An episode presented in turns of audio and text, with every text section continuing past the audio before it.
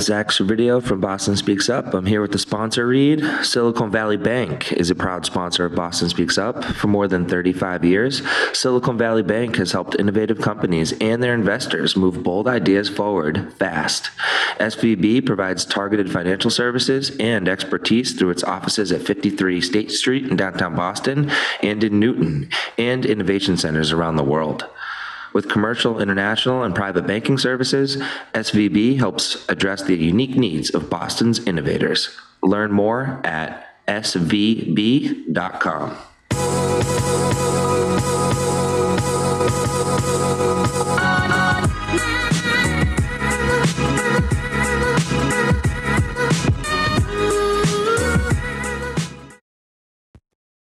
Zach Servideo here with Boston Speaks Up.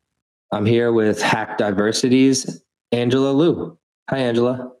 Hi, Zach. Thanks for having me. It's wonderful to have you. Thanks for joining me on this Wednesday in July. Um, how's your How's your summer going so far? Uh, it's it's going. Uh, I think we're in um in a heartening position with uh, our program right now, um, but definitely time is um, a, a construct. yeah. Well, I, I want to sort of unpack your role at, at Hack Diversity and sort of more broadly at um, New England Venture Capital Association. So what I'm going to do is just br- read a brief, brief summary um, of your background, and then we can kind of dive into the conversation. Sure. Sounds great. So Angela Liu is the director of Hack Diversity, the workforce development division of the New England Venture Capital Association. Launched in 2017, Hack Diversity partners with Boston's fast growing tech teams to not only increase the representation of Black and uh, Latinx technologists in the innovation economy, but also evolve organizational practices to support retention and promotion of that talent. By the end of 2020, Liu will have scaled up operations, community, and curriculum to support a network of 150 plus hack fellows to contribute to 25 plus companies, including Drift, Rapid7, Liberty Mutual, Tamr, and Vertex. Prior to joining NEVCA, Liu spent three years at MIT building pipelines towards STEM education access for students historically underserved and underrepresented in STEM fields a 2020 Spark Boston Impact winner. Liu is a 1.5 generation immigrant from China and first generation college student who studied science, technology, and international affairs at Georgetown University's School of Foreign Service. Now, Angela, help me. I, I just breezed past trying to pronounce the city you were born in China. How do you say it? Um, in Mandarin, is Guangzhou, uh, but I'm Cantonese, so it's um, Guangzhou. Guangzhou. Yes. Got it. And so you were born. You were born there. So that's and that's close to Hong Kong. Yes, it's one of the um, main port cities of mainland China that's close to Hong Kong. Got it. Got it. Um, and probably don't. Did you like? Do you you you were two when you moved to the U.S. So do you have any memories? What are your earliest memories of your childhood? Do they do they go back to two? Um, no, not at all. But I, um, my entire mom's side of the family is still there, so we uh, go back and visit um, every three years or so, uh, we, or we try to. COVID has definitely thrown a wrench in things. Yeah. Um, yes, it has. And as, as an aside, I I have some uh, family connectivity to China. My my grandfather, my mother's father, lives in Shenzhen. Oh, cool. Um, and is married to Did a Chinese woman. Yeah, he's married to a Chinese woman, and he is this like interesting like Willy Loman character, where like mm-hmm. he's just always just been like chasing this like international sort of sales business development um, sort of role. And when my mom was growing up, like she lived in Singapore for eight years and she went to Singapore American High School. And that's like her, she has this like really cool like high school alumni network that's all around the world.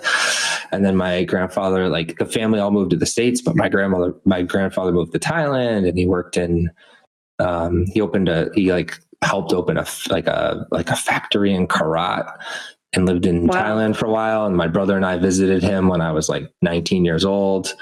Um, and then he moved to China. And at one point, like my my grandmother had passed, and like he fell in love with a Chinese woman, and he married a Chinese woman, and he and he works in Shenzhen, and he's like kind of a myst- mysterious figure because it's like he's not super digitally savvy, so he just emails, and so like we just communicate have communicated through written emails for a couple decades. Um, but yeah, wow. he, he, he lives in he lives in China. So maybe, I, and I've said to myself, wow. I said to my mom, like I kind of want to.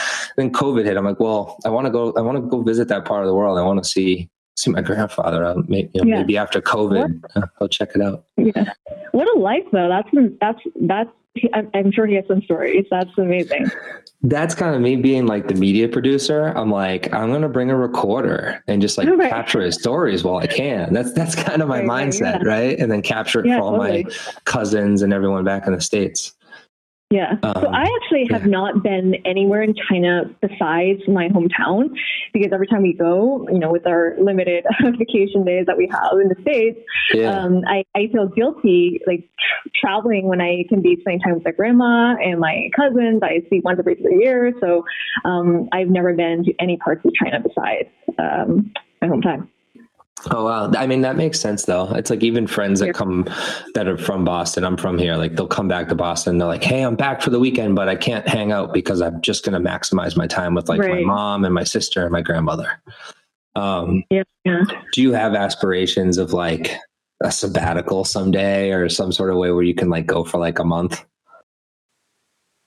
Yeah, I, I mean, yeah. um, I I'm super passionate about traveling. I think my ideal job, not that I don't love, what I do now, uh, is following in the footsteps of like um, Anthony Bourdain's career. um, so I, yeah, I would love to, if, if given the opportunity, really live um, in other countries for extended periods of time and, um, yeah, and, and learn and, and listen and uh, and contribute to their yeah yeah yeah like learn and learn about and and sort of consequently share the the culture that you're experiencing? Yeah yeah. I think like um it just they're so i mean this gets like super um broad but just there's so much you don't know right so I, i'm just like i just want to be a sponge and experience as much of the world and perspectives and um, cultures and societies and uh, way we shape societies as, as much as possible and and kind of see why people have like nations and states have grown to, uh, and cultures have grown the way they have, um, yeah. and being very mindful of that. In America, where we often, I, I have to find when I'm traveling that um, so many people know what's going on in American society, and no one in America, or not at least a lot fewer Americans, um, has any idea what's going on beyond uh, American happenings. So, yeah. Yeah. Yeah, no, that's that's well. I mean, part of it is like a media and entertainment kind of story, totally. right?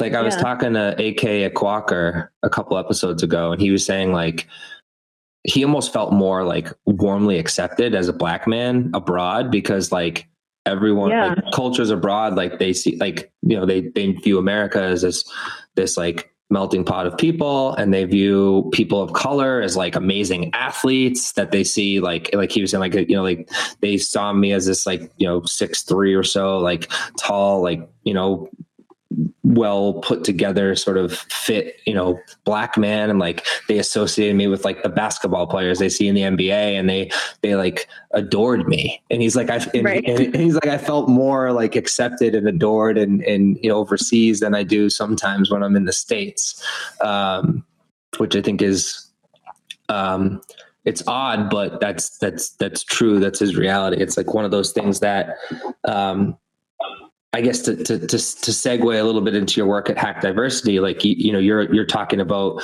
following the footsteps of Anthony Bourdain, like learning about cultures and, and, and, and, and then like being a sponge and then, and then sort of, you know, it seems to me based on the work you've done to date, the work you're doing now, like, you know, in, in part to put that expanded worldview view to to work to help better society.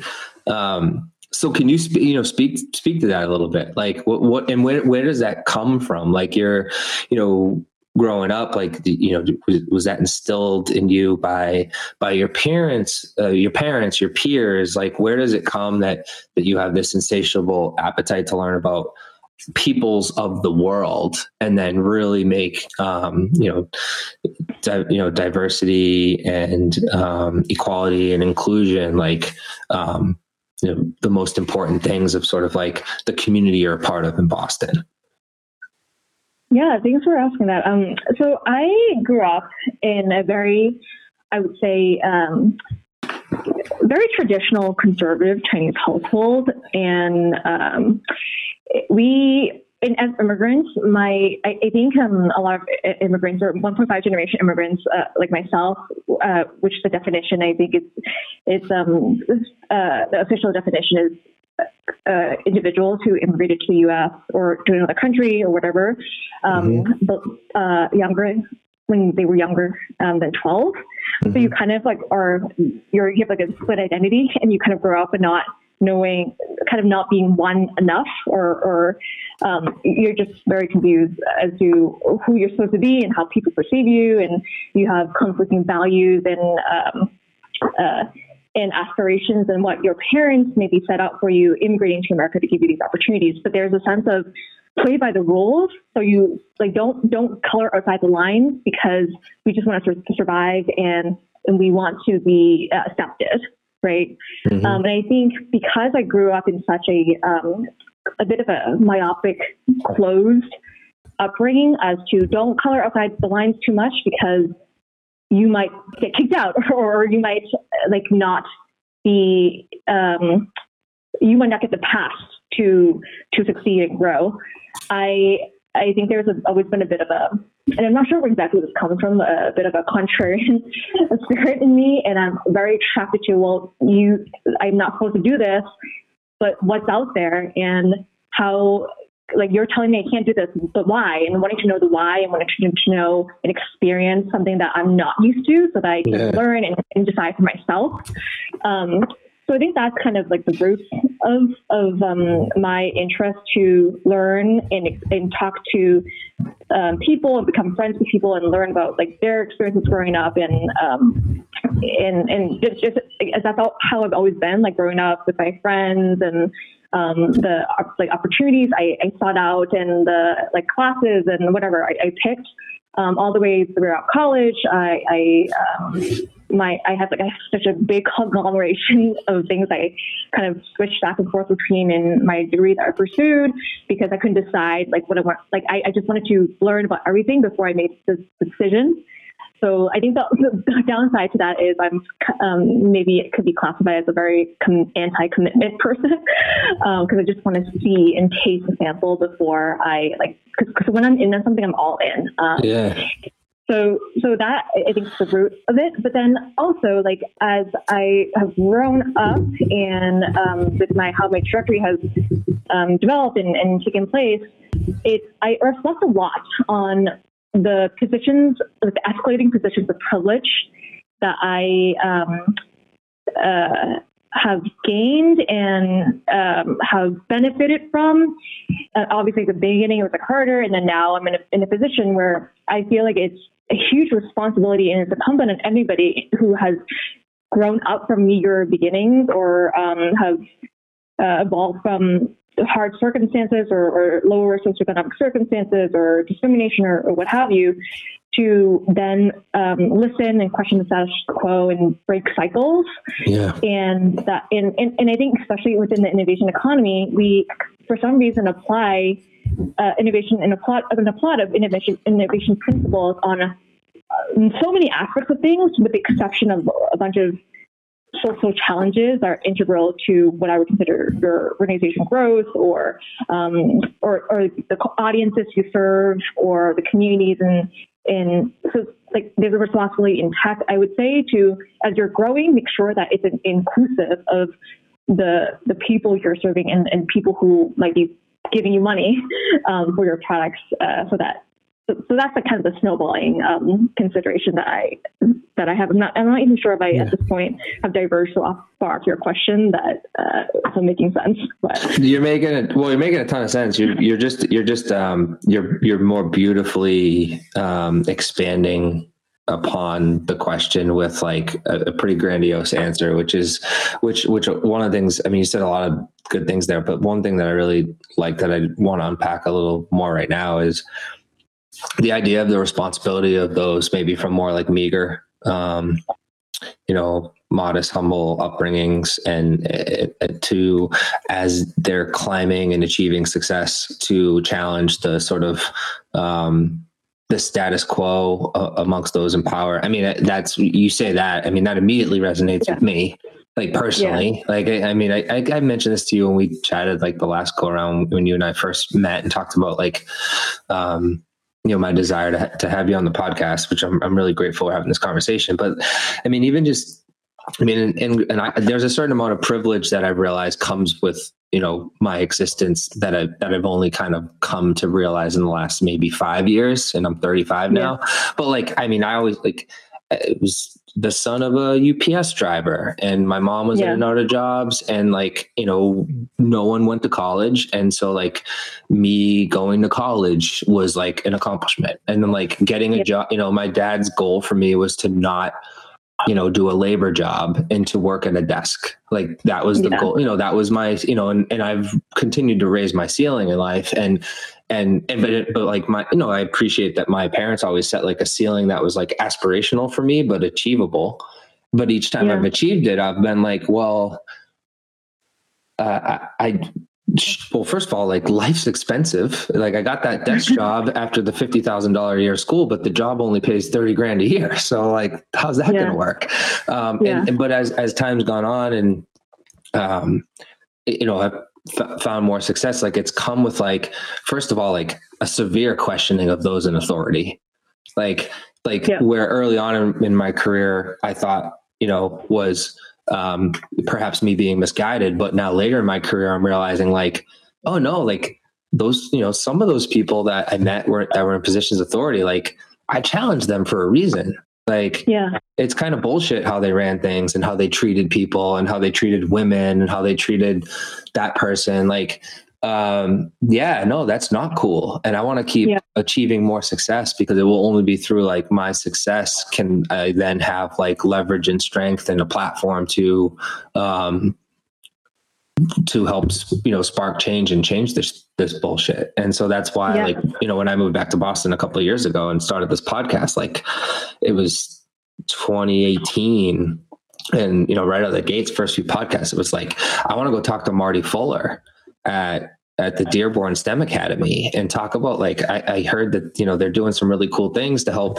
um, you know lift up the, the the the children of Roxbury and kind of like expose them to the innovation economy because it because it may as well be in the other side of the country the way that there's been connectivity in in the the years to date. And so like those are types of things that I'm interested in because because through discovering and understanding like all these um, amazing kind of progressive movements to help both lift underrepresented people up um, and also like create pipelines to jobs and on top of that like push big organizations to um, rethink and redevelop and reconstitute their cultures in a way that's more inclusive. Like these are very complicated things to do but like you only do it like by putting in the work and doing it brick by brick. So so I, you know i've i've found the dearborn stem academies they found the you know the resilient coders and the black tech pipelines yeah. and the tech for hoods and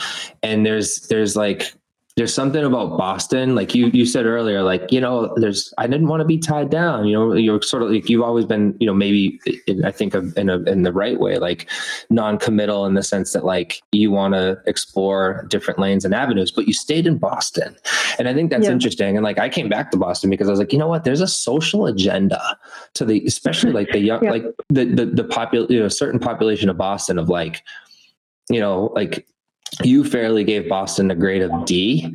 like Boston companies and like they're like sort of like I think I think the question I asked was like diversity and inclusion. I'm not looking at it right now, but you're like, yeah, it's like a D. You know, like let's, yeah. let's let's be fair and like there's a long ways to go. But the fact that like we're having this conversation and the fact that we're being honest about that grade and the fact that so many other people are being honest about that grade and, and interested in the solution is what it, it makes me um, optimistic as a father of a three year old daughter like that the future that you know we can kind of set ourselves up in at least in the community of boston could almost become a blueprint which i imagine it, it is what you alluded to in one of your answers about like hack diversity like evolving into other you know cities and regions. Like can we not have boston can boston not just achieve better success um, from a diversity and an equality and an, and an inclusion perspective here first but then do what it does in tech all the time and provide you know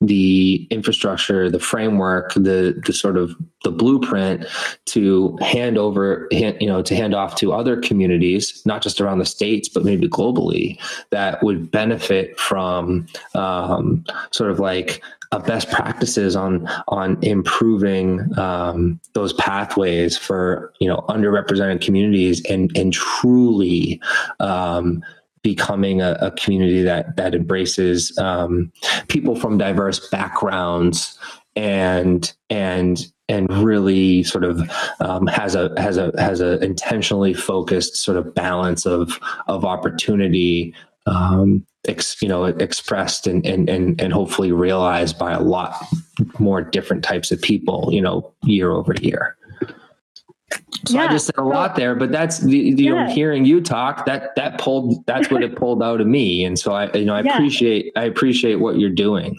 Um, and I, yeah, and I so want to, I, I, I learn more. Johnny, yeah. yeah, that was, well, yeah, thank you, thank you for sharing that perspective because um, I, I, think there was so much richness there. I actually like jotted some, some notes I wanted to like yeah. loop back to because um, some of the, the, points you brought out, I, I, think are so applicable and relevant to this conversation.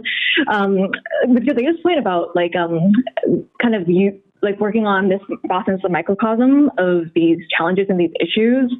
Um, like Boston is, um, by all means, not, like the um, the perception of Boston is that it's uh, um, a, a, very racist city, right? And but but as, America as a whole, I think one of the biggest challenges to moving forward is accepting that there or acknowledging that like racism is a system, and that is just like a fact of how America was built and, and right. um, how it's been founded. So I think w- with regard to the responsibility, there's like many layers to that, right? So when I was speaking about um, my responsibility, like reflecting on the, the, position of privilege I am now um, versus my the circumstances of my upbringing, which are worked for um, as immigrant uh, uh, at at the time that I was growing up uh, I definitely experienced and I've observed um, my parents uh, being discriminated against and experiencing more race racist circumstances when I was growing up than, than I do now by by a long shot.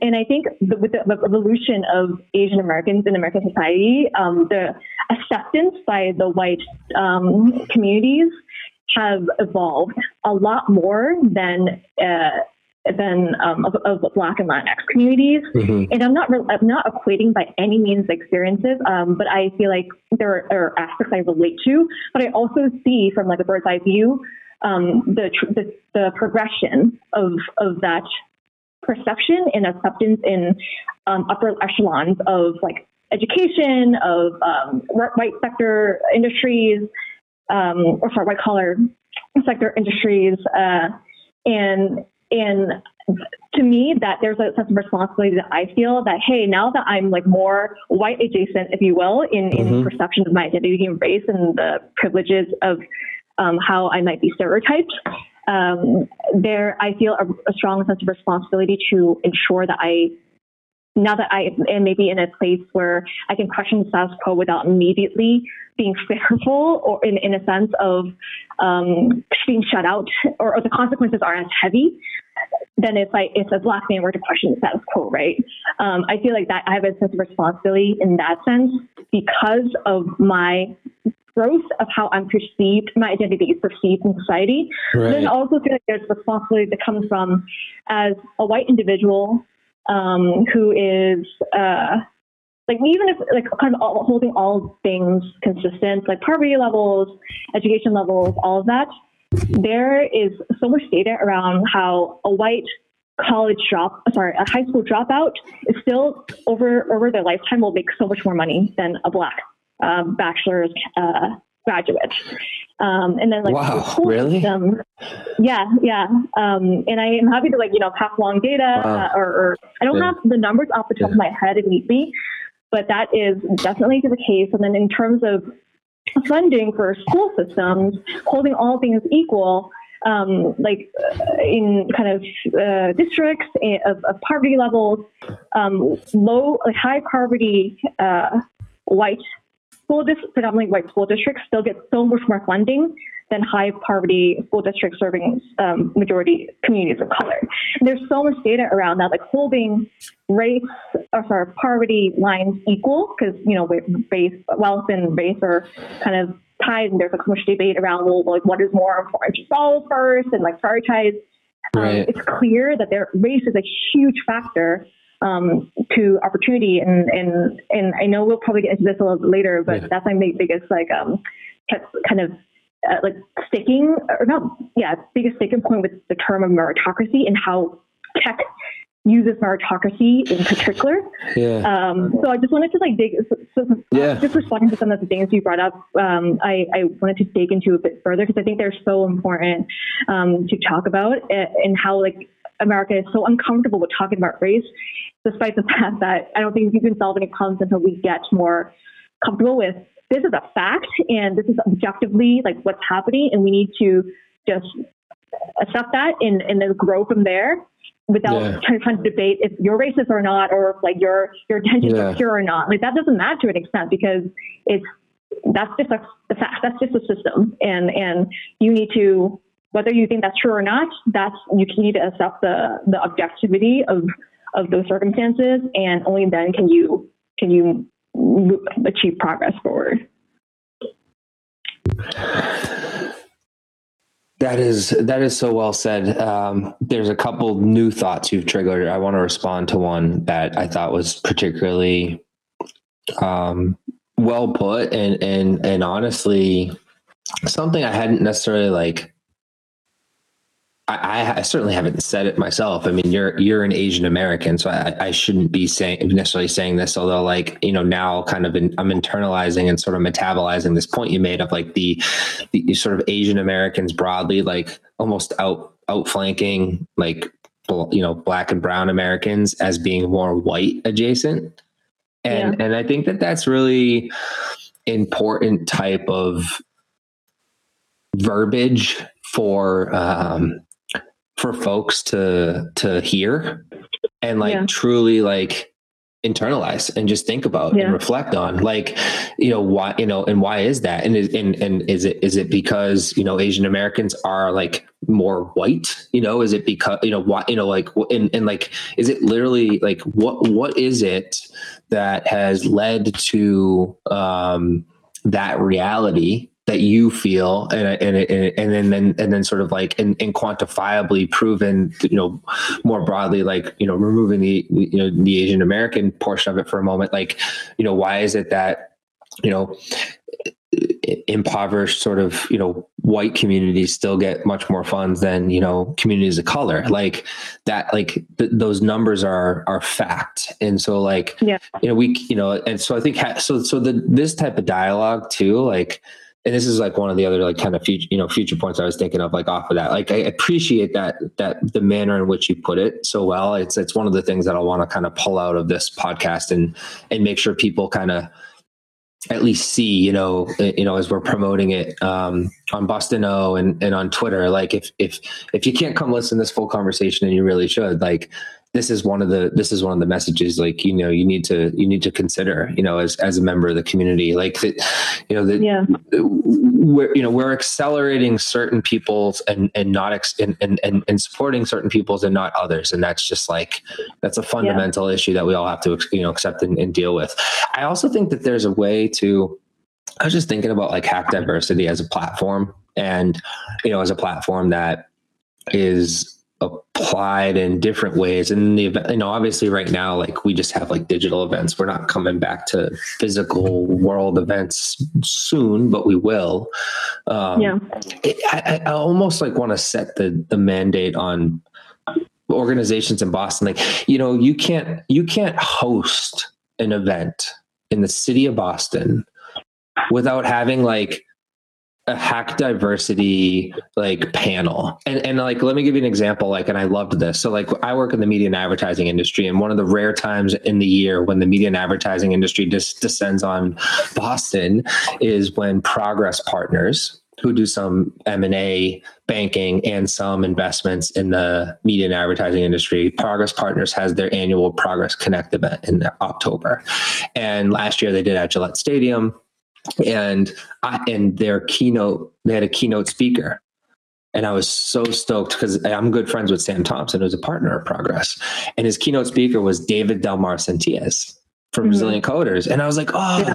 like Sam asked me, he's like, oh, I saw you know, I saw you talk to David for your podcast, like, like he, like we had him, like identified as a great person to have come speak at Progress, and I guess the reason I'm bringing this up is like, first of all, like David is amazing. And also because I love that Progress Connect, like Progress Partners is now doing that at every event. Like they're having like their their sort of DEI sort of like speaker at events yeah. moving forward. And they made that decision last year, which I got to give them credit for. But like I almost think that it's like this is such a f- issue and you know yeah. what? Like I, I held myself back from doing it, but like it warrants it. This is such a fucking important issue that that any any um com, you know any organization ho- hosting an event really should look in the mirror and and realize like, hey, is our is our programming reflective of the of the of the fundamental human rights problems that we as a community need to need to be yeah. having a conversation about? Because because you're right, Angela. Like the conversation is difficult to have,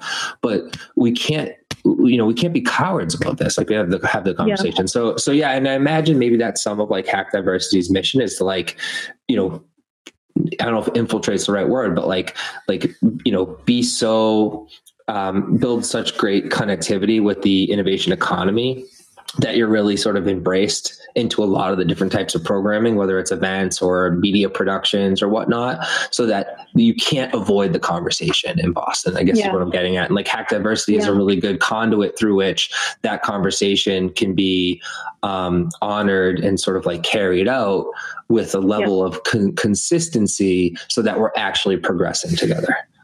Yeah, yeah, um, yeah. So one of the questions you uh, had asked me was, uh, like, I was hacked first hire like a dream to the organization, and I, the three points I, I um, like stand out really strongly to me is um, there was ground zero intention of hack diversity as an organization to tackle the lack of representation of Black and Latinx communities in particular from um, both the company responsibility, like organization right. responsibility and talent development. And then um, secondly, the most very important, and I think if I didn't have if I didn't have this, I would be like, yeah, this this organization's gonna fail. Um, the the network and ability of the co-founders, Jeff Bussgang, who is a VC and um, very um, has, has pulled a lot of weight in the ecosystem, and then Jody Rose, of course, the president of the NEVCA um, their ability and network to get industry decision makers to commit capital to the mission was was a key starting point for me. And then lastly, um, for myself, uh, selfishly, my kind of my uh, uh, how I would want to work is the challenge to build something from a blank slate. So I, all those things converged for me as to why I joined Hack because prior to Hack, I, have been working, um, my entire professional trajectory has been uh, in, in uh, mission aligned organizations to Hack. So um, I have about like close to a decade now of experience working in uh, environments kind of at the intersection of STEM education access, uh, workforce development, and, economic upward mobility. So those, the fact that Hack started and launched with those three things, uh, those three opportunities and things that um, from the ground, from the get-go was established uh, was what really drove me to come on board. And we're in, in our fourth cycle of the program now. And I, I, I think, given the recent current events, um, it's of, um, of uh, brutality in Black Lives Matter, police brutality and Black Lives Matter, um, it's it's been very interesting how, like, on top of COVID circumstances, how that was like a, um, what's it called, like a match, like a, but like bigger than a match. Um, because this, all these things aren't like new things, right? So there was like a flashpoint that companies realize, and maybe because people have more like screen time now that COVID has forced um, virtual uh, engagement and interaction and conversation, um, that companies are seeing or, having to confront that this is a, a is a need, not a want. And I think previously with how we've engaged with partners, it's um, the intention is there, the leadership kind of buy-in is there, but there hasn't been enough of a momentum that it's a it, it, was still a want. You know, it was still a good to have. Like we believe in this, but it wasn't a mandate that this is required and mm. to to move forward. And I mm. think that's with recent events, that's um, been the most interesting thing to observe and experience um, with with um, companies uh, reaching out to us, expressing interest, interested partner or hire fellows. Um, and and committing capital uh, behind behind those words. And yeah. Think in addition, I think even more so than capital, it's the um, hopefully the interest to sustain the commitment because this is not going to be solved in a year right your company isn't going to be over a year even if you partner with us like we're, we're not magicians we're yeah. not alchemists like it's not we're, we're, gonna, we're not going to make your company inclusive within a year and if that's your expectations then you're setting yourself and, and us up to fail because this requires sustained effort and, and um, buy-in across different all different tiers of the organization, not just um, leadership uh, signing something away, not just the HR department, not just the DEI uh, or culture team. It requires um, people at all tiers of management to um, to to consider this as part of their goals for organization success and individual success in your role, um, like as you know, as managers or mentors, what have you. So. No, well said. I, I actually wanted, so I wanted to double click on the what the partners sort of come to you for, and then sort of like the what, like kind of like the what hack diversity offers. So, like, could you kind of like expand on on that a little bit? Yeah. So, um, hack uh, our core programming that we have is an eight month model. So we have parallel programming. So our main, I guess, like two clients of the core programming of eight months is talent. Uh, so uh, Black and Latinx technologists.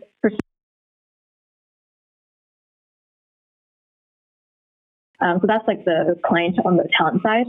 And then the client on the partner side is um, organizations who um, both, like have the intention and believe DEI is valuable. Like we're not trying to convince you that DEI is valuable. You're coming to us like understanding and valuing DI um, and, and, diversity inclusion and wanting to improve the uh, inclusivity, inclusivity and representation numbers of your teams. So, mm-hmm. so that's the client, the partner clients. Uh, and throughout the eight months, we have parallel streams of programming. Um, so for the students, the talent is all the students are coming in to us with the foundation technical skill sets already. So we are not, um, we're different from our Resilient Coders in the sense that we're not a boot camp. We're not training anybody up from scratch for students are coming to us through um, talent sources that might be underestimated in a traditional tech hiring evaluation protocol.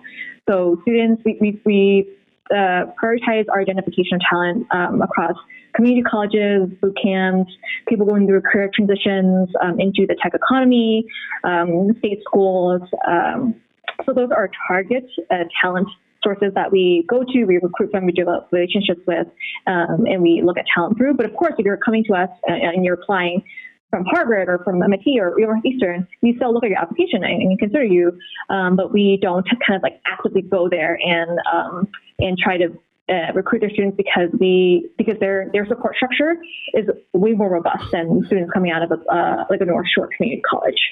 Um, not not that they don't have those, but that they're like um they're underfunded and they uh, are overextended. Uh, our, we have a great relationship with the team at North Shore Community College, um, and they they do so much for their students. So I'm, I'm not trying to say that they they um, don't do a good job.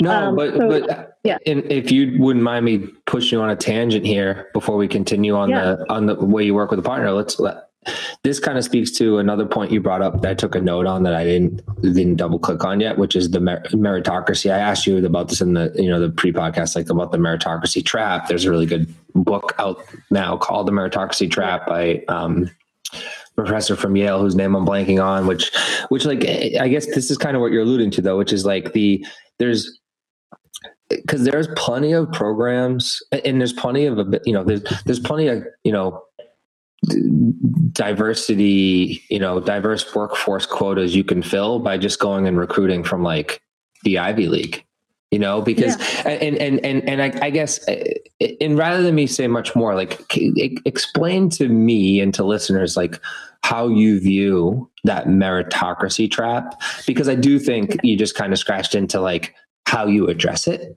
a little bit with like you know helping like maybe the under you know like those who are punching above their weight like north shore community college northern essex community college comes to mind. That's that's right i grew yeah, up in the Merrimack yeah. valley. But like um and and how are you trying to like at least just make like level the playing field? Yeah yeah. So i uh uh to be transparent, I haven't read the that exact book, in The Meritocracy Trap, um, but my uh, my viewpoint on meritocracy as a concept is that, and I think this is like generally like agreed upon for scholars and, and people doing research on, on, this topic, is that it rationalizes um, the inequitable uh, distribution of power and privilege and, and advantage. Yeah. And and and if you look at how it plays on a hiring, it's when we prioritize and value candidates based on where they receive their education as like an immediate like checkbox on you're you're qualified, you're competitive, you can do this job, and and, and dismiss all other candidates that don't fit into like what we consider to be like elite uh, and competitive and highly selective uh, institutions or talent pathways. Um, so it not only prioritizes and values based on where they receive education, but um, ignores like the bandwidth to dedicate capital to education um, without considering that all the stepping stones leading to access um, and success at elite institutions. We're not even talking about the, the Black and Latinx uh, and communities of um, like uh, other communities of color who get into those institutions, but then maybe like filter out, right? Um, so the stones leading to that access are littered with obstacles. Um, and I, I alluded to this for Black and Latinx uh, communities in particular, and I alluded to this earlier when I uh, mentioned like the funding for like school districts and for public school districts. So I think in Boston in particular, again, I, I the number I don't have like exact numbers off the top of my head, but I um, if I'm not uh, completely getting my data across. Massachusetts is the most educated state in the in the nation, I believe. Um, across like yeah just be such like density of, of, of education. But um, if you look at where black and latinx communities can afford education it's um, predominantly enrolled in community colleges which are i think under uh, underfunded on average across the nation.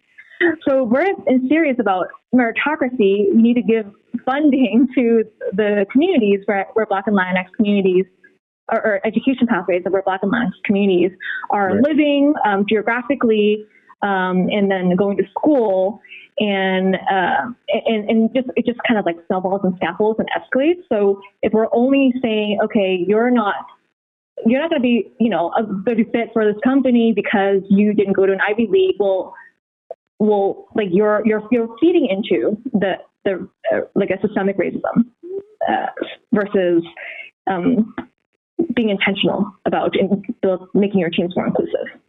So that's my take on it. Yeah, no, well, well said. Um, I, I, think that, and, and I, I guess the, in the, I mean, the takeaway being it's, it's really important to invest in like which what the institutions are aside it's important to invest in all communities and statistically yeah. speaking you know communities of color are, you know, in the education that exists in those communities of color, whether it's public schools, which are under under um, resourced, under invested yeah. in, and then the the community colleges that serve those communities are uh, under resourced relative to um, you know bigger institutions and like you know a hub like Boston. So it's interesting you brought up North Shore Community College because um, I, I moved up to Beverly like a little over a year ago. So I'm like sort of mm-hmm. in that area and, and North Shore Community College is in Danvers and I don't know much about it, although maybe you can, you can educate me a bit on what Hack's doing with, with the, with the school. And then who knows, maybe there's even like a, a program or something that I can participate in there because I'd love to do that. But but what is it specifically with North Shore Community College that that you're doing? Like what's that what's that work look like? So we we um, partner with Lord North Shore, and uh, we try to partner with all like 16 of the community colleges in, in the Commonwealth um, to um, only not only like advertise and speak about the opportunities and the, uh, um, of Hack and what it offers to launch your career, but we are very intentional about helping students um, like make sure we're tracking their application and then coaching them on how um, best to apply and what are what, are things we're evaluating around. So we're just like very clear on um, our expectations of you, we, we believe in your potential and your success. And this is an opportunity in showcasing how, how, we will support them to launch their careers in the tech sector. Um, and we do this not only with North Shore, but across um, the, a bunch of different community colleges as well as state schools. So, uh, like Bunker Hill, we have a strong partnership with. UMass Boston. Um, we are also limited, I will say, in, in a, from a geographic sense. So um, if uh, Northern, Northern was a, a, school we, we every year we try to get more students from, but the commute to most of our events and, and the, the jobs in Boston, um, sometimes like there isn't a, and we're not able to subsidize that, then then it kind of um, is a moot point because the access isn't there. And that's something we internally as a team on Hack, we explore a lot about how can we enable access from a transportation and a geographical um, access to these opportunities. Uh, so that's like some of the things we're considering. But in kind of like moving back to your original question that I think I don't know if I answered or not about how we support students in general of like how we're not we're not a boot camp, but we um, look at students coming in and they just with a foundation in those technical skills, and we give them um, project-based experiences to strengthen and um, apply those skills so that they have practical experience. Like ideally, the intention is that they have some practical experience um, going into the internships, as well as we do um, a bunch of training and coaching uh, on the professional development, like workplace code of conduct, industry awareness, uh, and growth pathways. Uh, um, information in That's education. Great. That's great. So there's a, so that yeah. so that network of, uh, of support and constellation support going into the tech ecosystem is there through Hack. Yeah, that's good.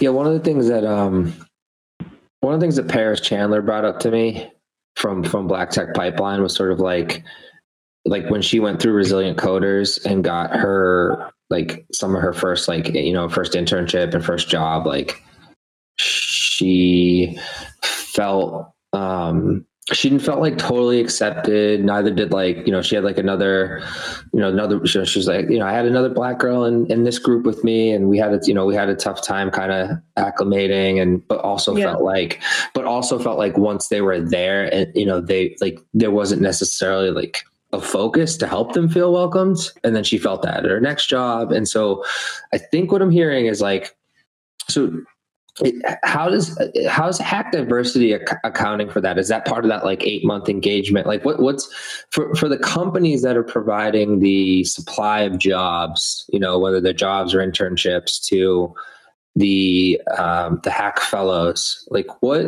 yeah. what kind of like because i imagine this is where like you have interesting ip yeah. to open source to other like-minded organizations and just help you know companies you know have you know hopefully access to more readily available information so that they don't make similar um, mistakes um, trying to welcome in because because what i you know what i've been hearing and it's you know the anecdotal evidence is adding up is that you know people of color go and work in tech and they kind of get out of the tech ecosystem what they can but they don't yeah. feel they don't ultimately feel warm, you know, and yeah. fuzzy and accepted.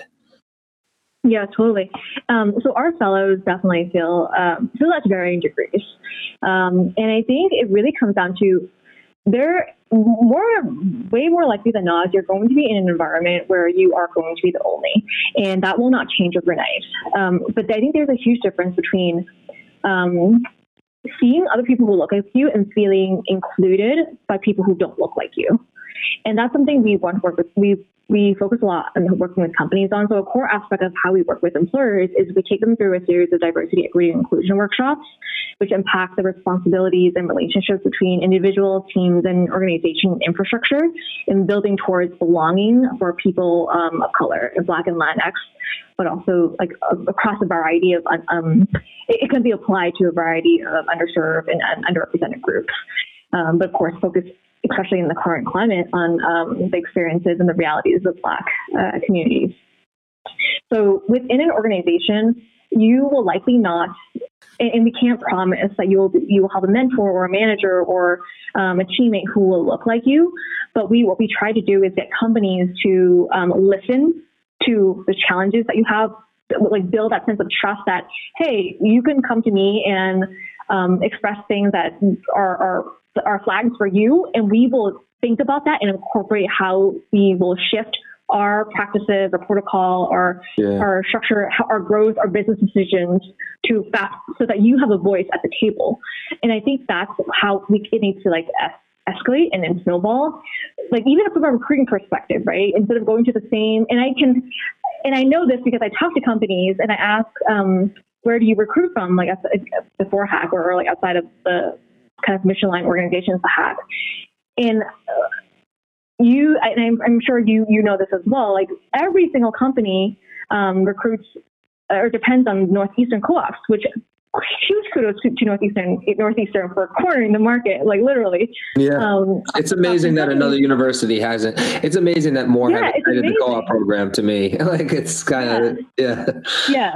So like if you hire someone from uh, Northern Essex Community College, maybe ask them, hey, like who from your team, so who can I connect with to uh, to to get more students or build a better relationship with Northern Essex Community College. And then maybe if you go a step further, which is a kind of my soapbox, like close the feedback loop, and say, hey, North, North, North, like NECC, um, these are the things we're evaluating for. We want to ensure your, your students are successful. So um, here's like what you can coach and double down on. Um, so that it isn't like a mystery box of okay, I need to like figure out what what will make me a successful candidate, and it's just like clear that okay, these are the things we value. Oh, you're not you're not having a class on this this thing that we, we care about for our roles. Maybe like here's a, a short like a short curriculum that you can ramp up before you come to, into our interviews. You know, like it's.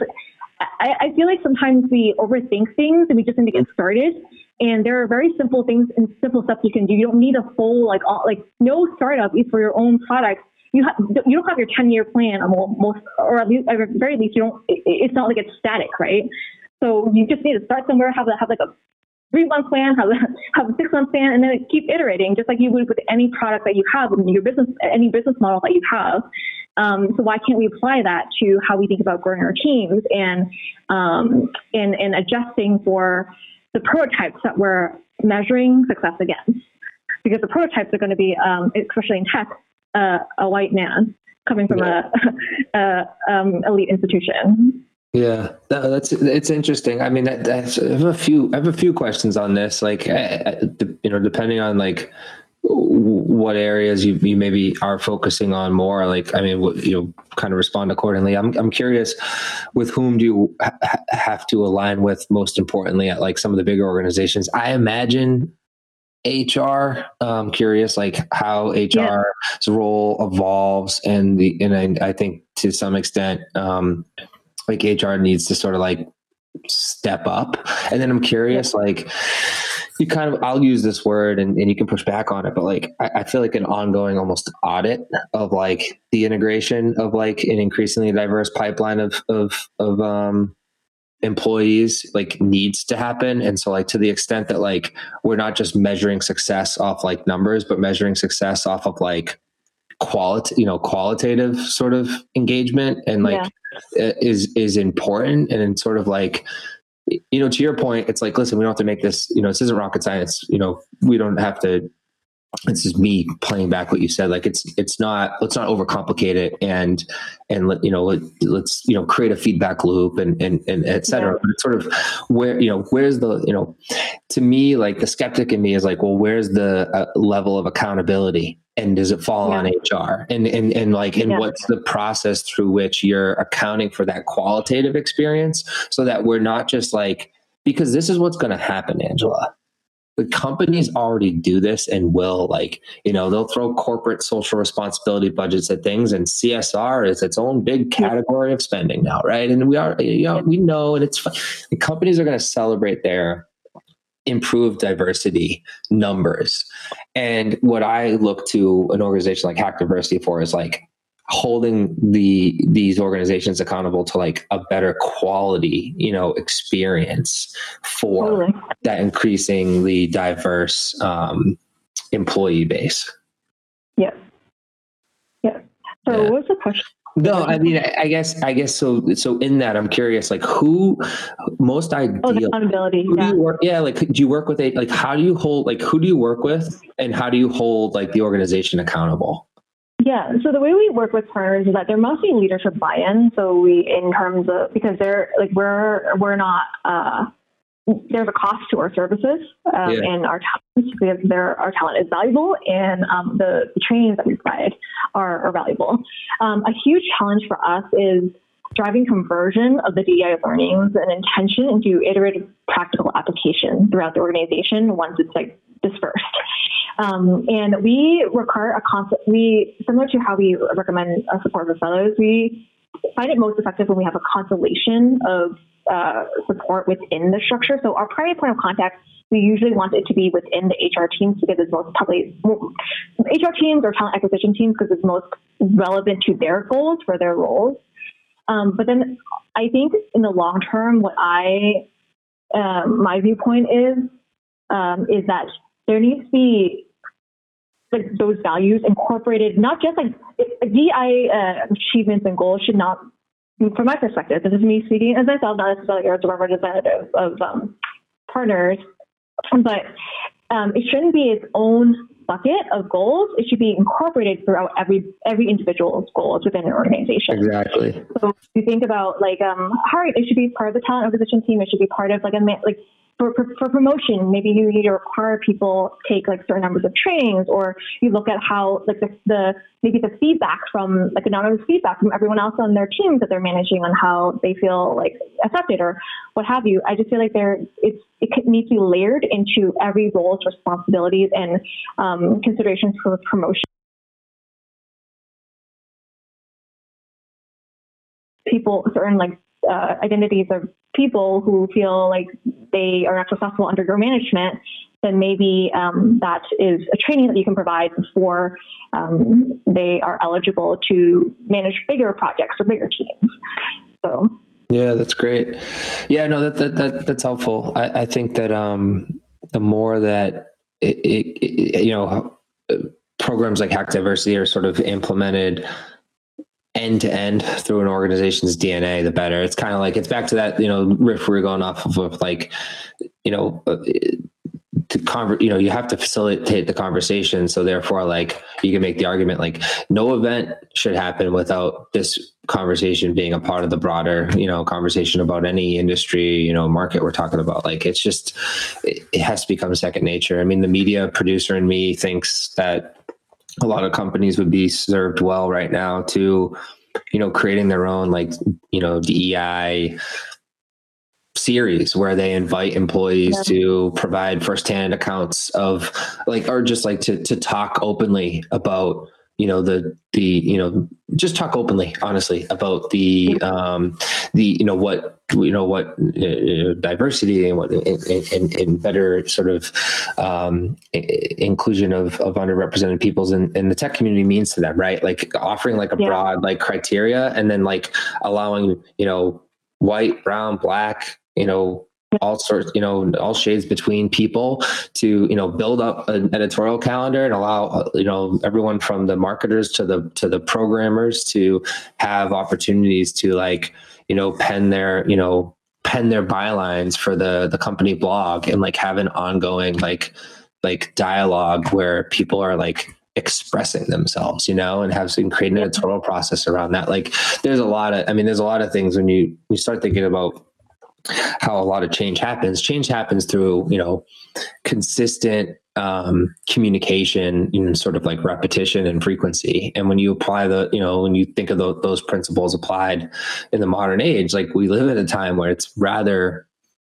simple to distribute uh, messages. And so creating frameworks and, and regularly sort of like, you know, fostering um, dialogue and, and, and, and helping sort of inspire the confidence for um, all people to yeah. share share share their share their thoughts. Um, I think companies would be well served to, to do that right now. Um, yeah, I'm curious. Yeah, I'm curious. Uh, sort of Hack Diversity's role to um, within you know as a subsidiary of NEVCA, and also like you know what is the what what are the historical sort of requirements through which sort of like NEVCA's members, which are venture capital firms, like like yeah. what what do you you know what has NEVCA historically required venture capital firms to um, provide beyond dollars to be a part of NEVCA, but specifically to like embrace and create brand association with hack diversity? And is that evolving and changing at all? Like what, you know, what what accountability do do those VC members have or or or sort of um, you know what connectivity you know are they you know do they have or are they you know expected to have or participate in as you know members of an organization that has um, has birthed hack diversity? That's a really good uh, question. So there's multiple parts. Um, so actually, I am not very involved in the um, that end of things because uh, hack diversity and the NEVCA operations are two, in a sense, like very different. We serve different audiences. Right. Uh, we have a different timeline of operations, but it was born out of the NEVCA because I think the VC community um, realizes and look at their that's where they where they put their investing dollars behind. And, um, and and kind of like how they evaluate founders uh, based on institutions that they, they came from, etc. Um, I think there's like an acknowledgement that that is the system is uh, needs to be uh, kind of revamped a, a bit for their not not even a bit a lot for for um, their their goals and and what their objectives are. Mm-hmm. Um, but from our end, how we how TVC uh, and kind of maybe their portfolio companies tie into Hack is um, we we we look at the VC community to maybe be a, a, um, a medium through which we consider uh, partnership um, with companies that have the intention to um, build their teams from the ground up with diversity values, diversity, equity, inclusion values in mind. Um, so that's something where we haven't like fully fleshed out. We're, we're mm-hmm. internally exploring a lot of how we engage the VC community more with Hack.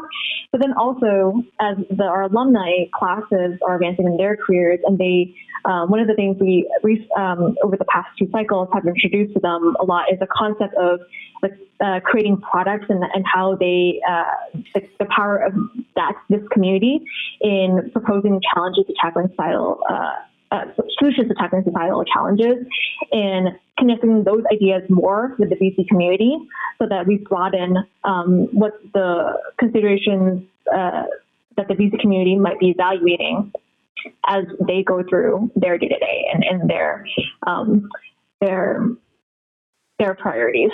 So that, that those are like a very like loosely, yeah. very you know, it's like a very initial stages of how I've been thinking about it and, and internally as a team. And then going forward, we want to make sure that we do continue, especially with our alumni pool and their their trajectory, um, tying in those uh, a lot more closely together and, and helping them grow in conjunction. No, that's good. It sounds yeah, it sounds like there's some yeah, there's some interesting development to um, to consider like like hack like hack diversity has because there's there's like a impressive and growing sort of name image and likeness to hack diversity that is creating, in my view, as a third party, incre- in, increasing leverage for NEVCA to turn back to its um, VC um, organization sort of trade members and say, like, listen, like if, you know, it, these are the requirements and, and the expectations and the things that we expect, you know, that, that, that, you know, we hope that you would embrace and, and um, hold yourselves accountable to, or, or, you know, resources we want you to provide to, um, to sort of be a participating member of like this evolved, um, you know, focus X, Y, and Z for hack diversity, et cetera. So um, I will consider me a um, an, an, an ideation um, partner in that offline if you ever if you ever want to talk about it but I have, I have more thoughts on that but I, but I love that but it's really impressive um, what's been developed just in in a few years um, and I think you know put it in baseball terms like we're in the first we're in the first yeah. you know we're in the first inning we're still in the first couple innings yeah. of game you know we got a long yeah, way to go um, so, what, so let's talk a little bit of like you know goals and, and sort of like the the benchmarks for success this year. You mentioned that um, you're kind of transitioning upwards of like 70 fellows into stable opportunities post summer. Um, you're trying to inc- increase employee partner numbers. Um, you know, and and sort of like you know how's how's that? How have you shifted? Um, where you would typically be working with talent and fellows um, due to COVID nineteen, like embrace sort of digital practices. But is that has that held you up at all? Have you found some ability to create some economies of scale to maybe tap into different pipelines? Like you know what you know what have been some of the changes? I guess let's put the question this way: What have been some of the changes re- related to COVID nineteen? How's that sort of like short and longer term kind of reoriented how you're connecting with both fellows and also employers? And then you know how are you looking um, from sort of like a goal setting and goal achievement standpoint for this year yeah so covid um, as with i think so many other organizations that's forced us to um, move all our, our, our programming up to date has over the past like three cycles has been in person and physical.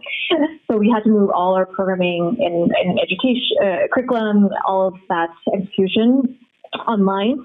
And we actually were in a lucky position that most of our fellows this year had access to stable like uh, tech and Wi-Fi, so that our attendance numbers actually went up because, like I mentioned, transportation and geographic barriers were a huge hub, uh, um, uh, kind of hurdle to to be able to consistently attend our workshops that we which we hold like two two times a month for the fellows. Um, so in, in that sense, it's actually increase participation and engagement. Uh, and, and going forward, we were always exploring what aspects of our program and our curriculum to digitize anyways because we want we think it it allows uh, maximal reach of talent to be able to, to take advantage of our programming. But COVID has really forced us to pilot it sooner than we anticipated. And then going forward into 2021, um, we definitely want to shift some aspects of our programming virtual to remove some of that strain on the physical um, kind of time and commitment and um, limitations of like having a space that's big enough to hold like 100 people and um, in, in like the scheduling things for travel time and stuff like that. Um, and then for the companies, uh, we we also took everything virtual. We haven't. We don't. I w- I wouldn't say we it has shifted um, too much our how we execute in our in our goals because we're on track for goals. It's more we are it's a program we want to um, we, or we have started thinking about how do we pull maybe like kind of pivot a little bit in not only serving Massachusetts students, but how can we highlight the Boston innovation ecosystem to talent across the nation and make Boston a, a kind of change the narrative of Boston a bit um, as to uh, to be more welcoming or, or like intentional about welcoming communities of color so we're launching something in 2021 um, called the Tech Trek, built by Hack Diversity.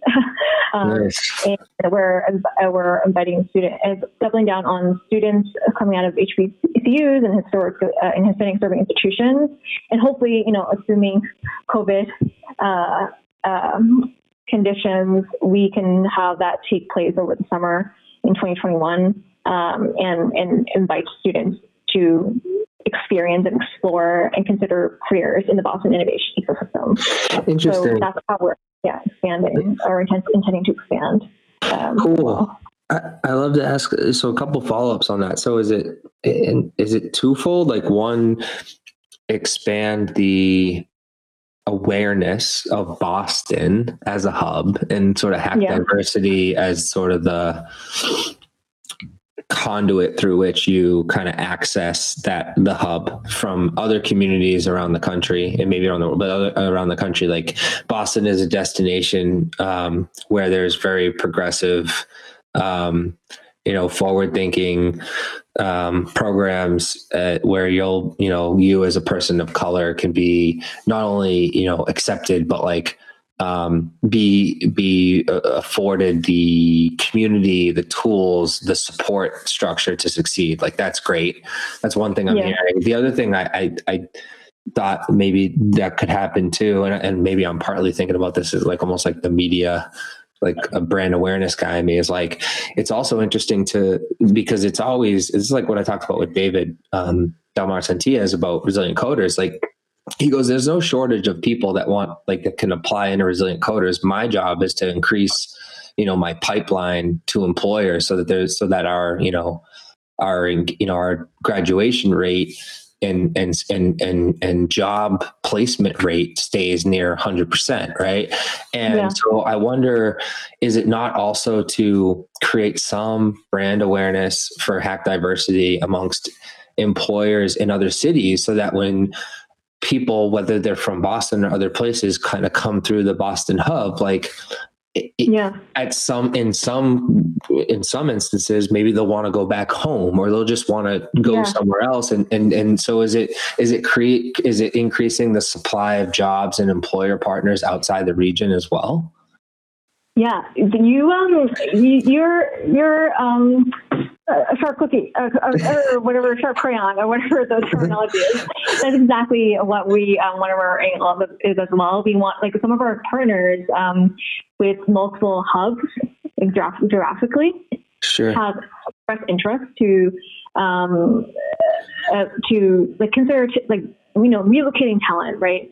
So we want to be able to um, kind of expand expand our uh, brand awareness and our, our and kind of like almost like pilot a little bit how we would work in other hubs and uh, and, and build connections with uh, talent talent sources uh, across. Uh, over, like beyond Massachusetts, so this is one of the Great. one of the one of the angles as well for sure.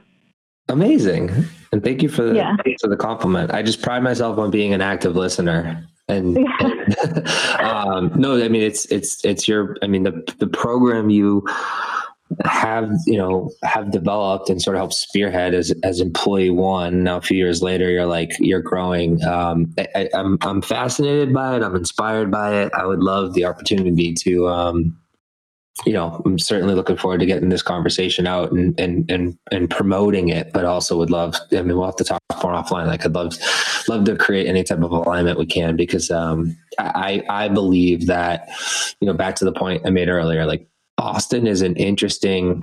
Boston has a reputation issue that is in many ways Yeah. warranted, but is certainly not um, not correct when you consider its um, the perception of Boston. Certainly, just nationally, and I Yeah. believe that um, you know it would serve the community of Boston to you know wherever like to to basically um, almost underwrite marketing and a, marketing Yeah. and sort of comms sort of brand awareness initiative with partner with partners and organizations like hack as sort of like the beneficiary beneficiaries um, to have you know the the sort of media producers the storytellers of boston of which there are many sitting on the sidelines. I, i'm blessed to be friends with a lot of them.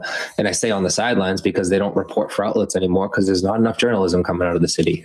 But just the idea of really um, producing um, and showcasing a lot of the work that you're doing and profiling the many of those you know 70 fellows this year and and and all the value first of all the value that comes from it from just showcasing to the world like hey this is boston Like Boston yeah. is a program like Hack Diversity and these 70 fellows of all these different um, diverse backgrounds and, and the amazing things that they're aspiring to do in their lives. And then like yeah. Boston's also like their mic, their individual stories. And then like their individual stories while helping tell the story of Boston are also advantageous to showcase to future employers.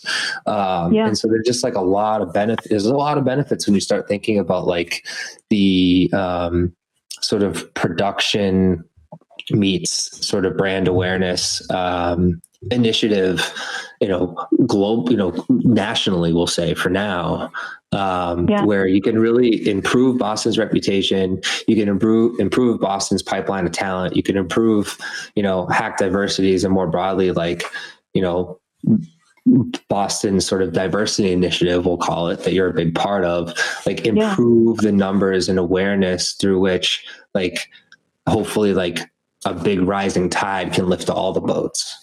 Yes, definitely, and and we um, de- are definitely in need of someone who can tell the story, like the richness of all the stories that we have in our community. It it what what, what we currently have been putting out does not do it justice. Um, and I, and I know we're bumping up against against time, so I do want to like share um, my like kind of take. I think an important point that I want to leave uh, listeners with if they've made it to this point yeah. is um, I think sometimes we often oversimplify like how we find talent, like because it's the narrative, or, or, or, I think a lot of people hear from employers is that there isn't enough talent, there isn't enough talent, and we're, we're just like we need talent, um, and, and I think that is true to an extent. But afterwards, we're we're not finding things out of nowhere. We're just tapping into the full potential of the of what's local, um, and so in, in the 2019 right. impact report, um, we have, if, if, you're able to take a look on our website or, or Impact over, over the last year, we really, we really did, did like kind of deep, deeper features of some of the fellows and their experiences. Um, and the, the, consider that the employers did not did not miss these applications in the pile. And consider that they were filtered out through standard evaluation practices or perceptions of, you know, seeing a school on a, on a, on a table, or maybe like the margins aren't, aren't like exactly in the right place. Um, wow. in, in, in that, that speaks to your, your detail orientation or what have you, um, to have gotten to where they are now. Uh, the hack team, the fellows, managers, the managers, uh, mentors, um, all invested in doing their share and had a responsibility in making each step of the employee life cycle more equitable, um, with ample room to like just gain and advance momentum.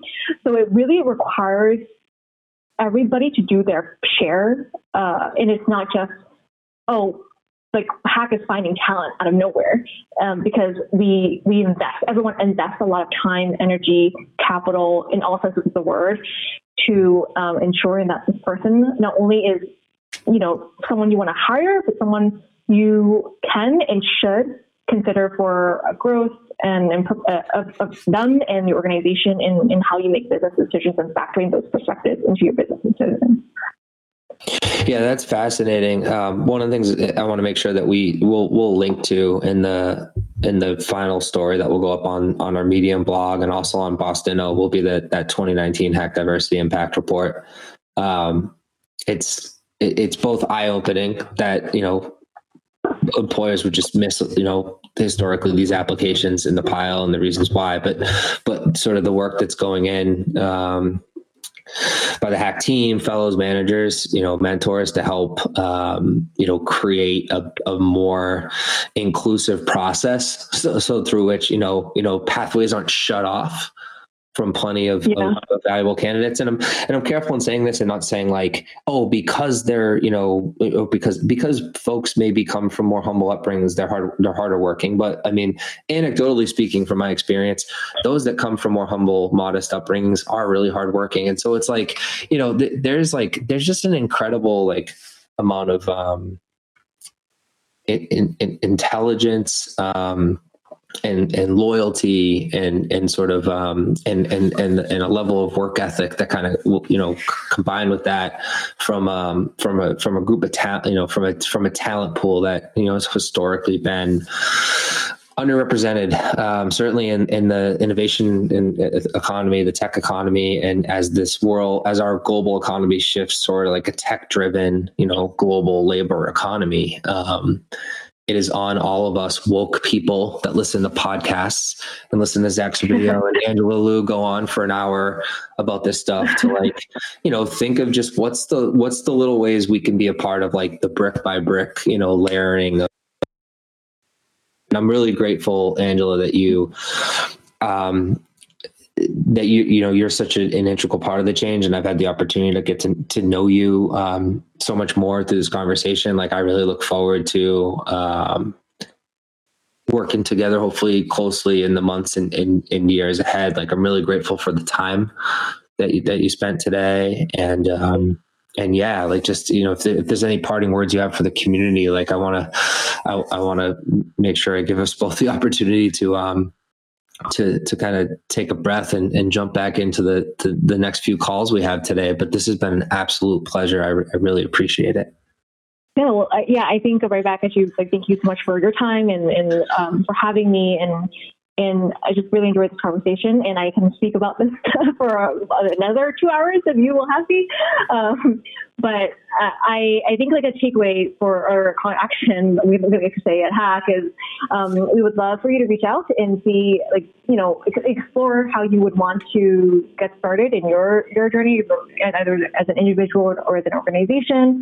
Um, we have many opportunities available to, to engage with us uh, or um, recommend other mission aligned organizations uh, who are doing this work, uh, doing great work, um, who you might be that you might be interested in learning about. Um, and then the other point is, I know I, I shared a bunch of, um, I, I, referenced a bunch of uh, data earlier. Feel free to fact check me um, and uh, for Zach or, or the audience, and let me know if I've said anything that uh, Mr. Mark or is inaccurate, um, would really value that education for myself. Amazing, Angela. Your your um, your humility does not go unnoticed for me. For me, um, and I and I really believe that um, the mission that Hack Diversity on is is a righteous one, but it's it's really valuable and important that the the folks sort of at the helm leading um, leading against that mission are, are critical. Um, and so Hack Diversity is in good hands with you. Um, this has been a pleasure. I'll um, same here. I'll be, I'll be, I'll be in touch. I'll be in touch soon about getting. The, I'm looking forward to getting this story out to the community. And you you have a wonderful rest of your day. Thank you. You too. All right. Cheers, Boston.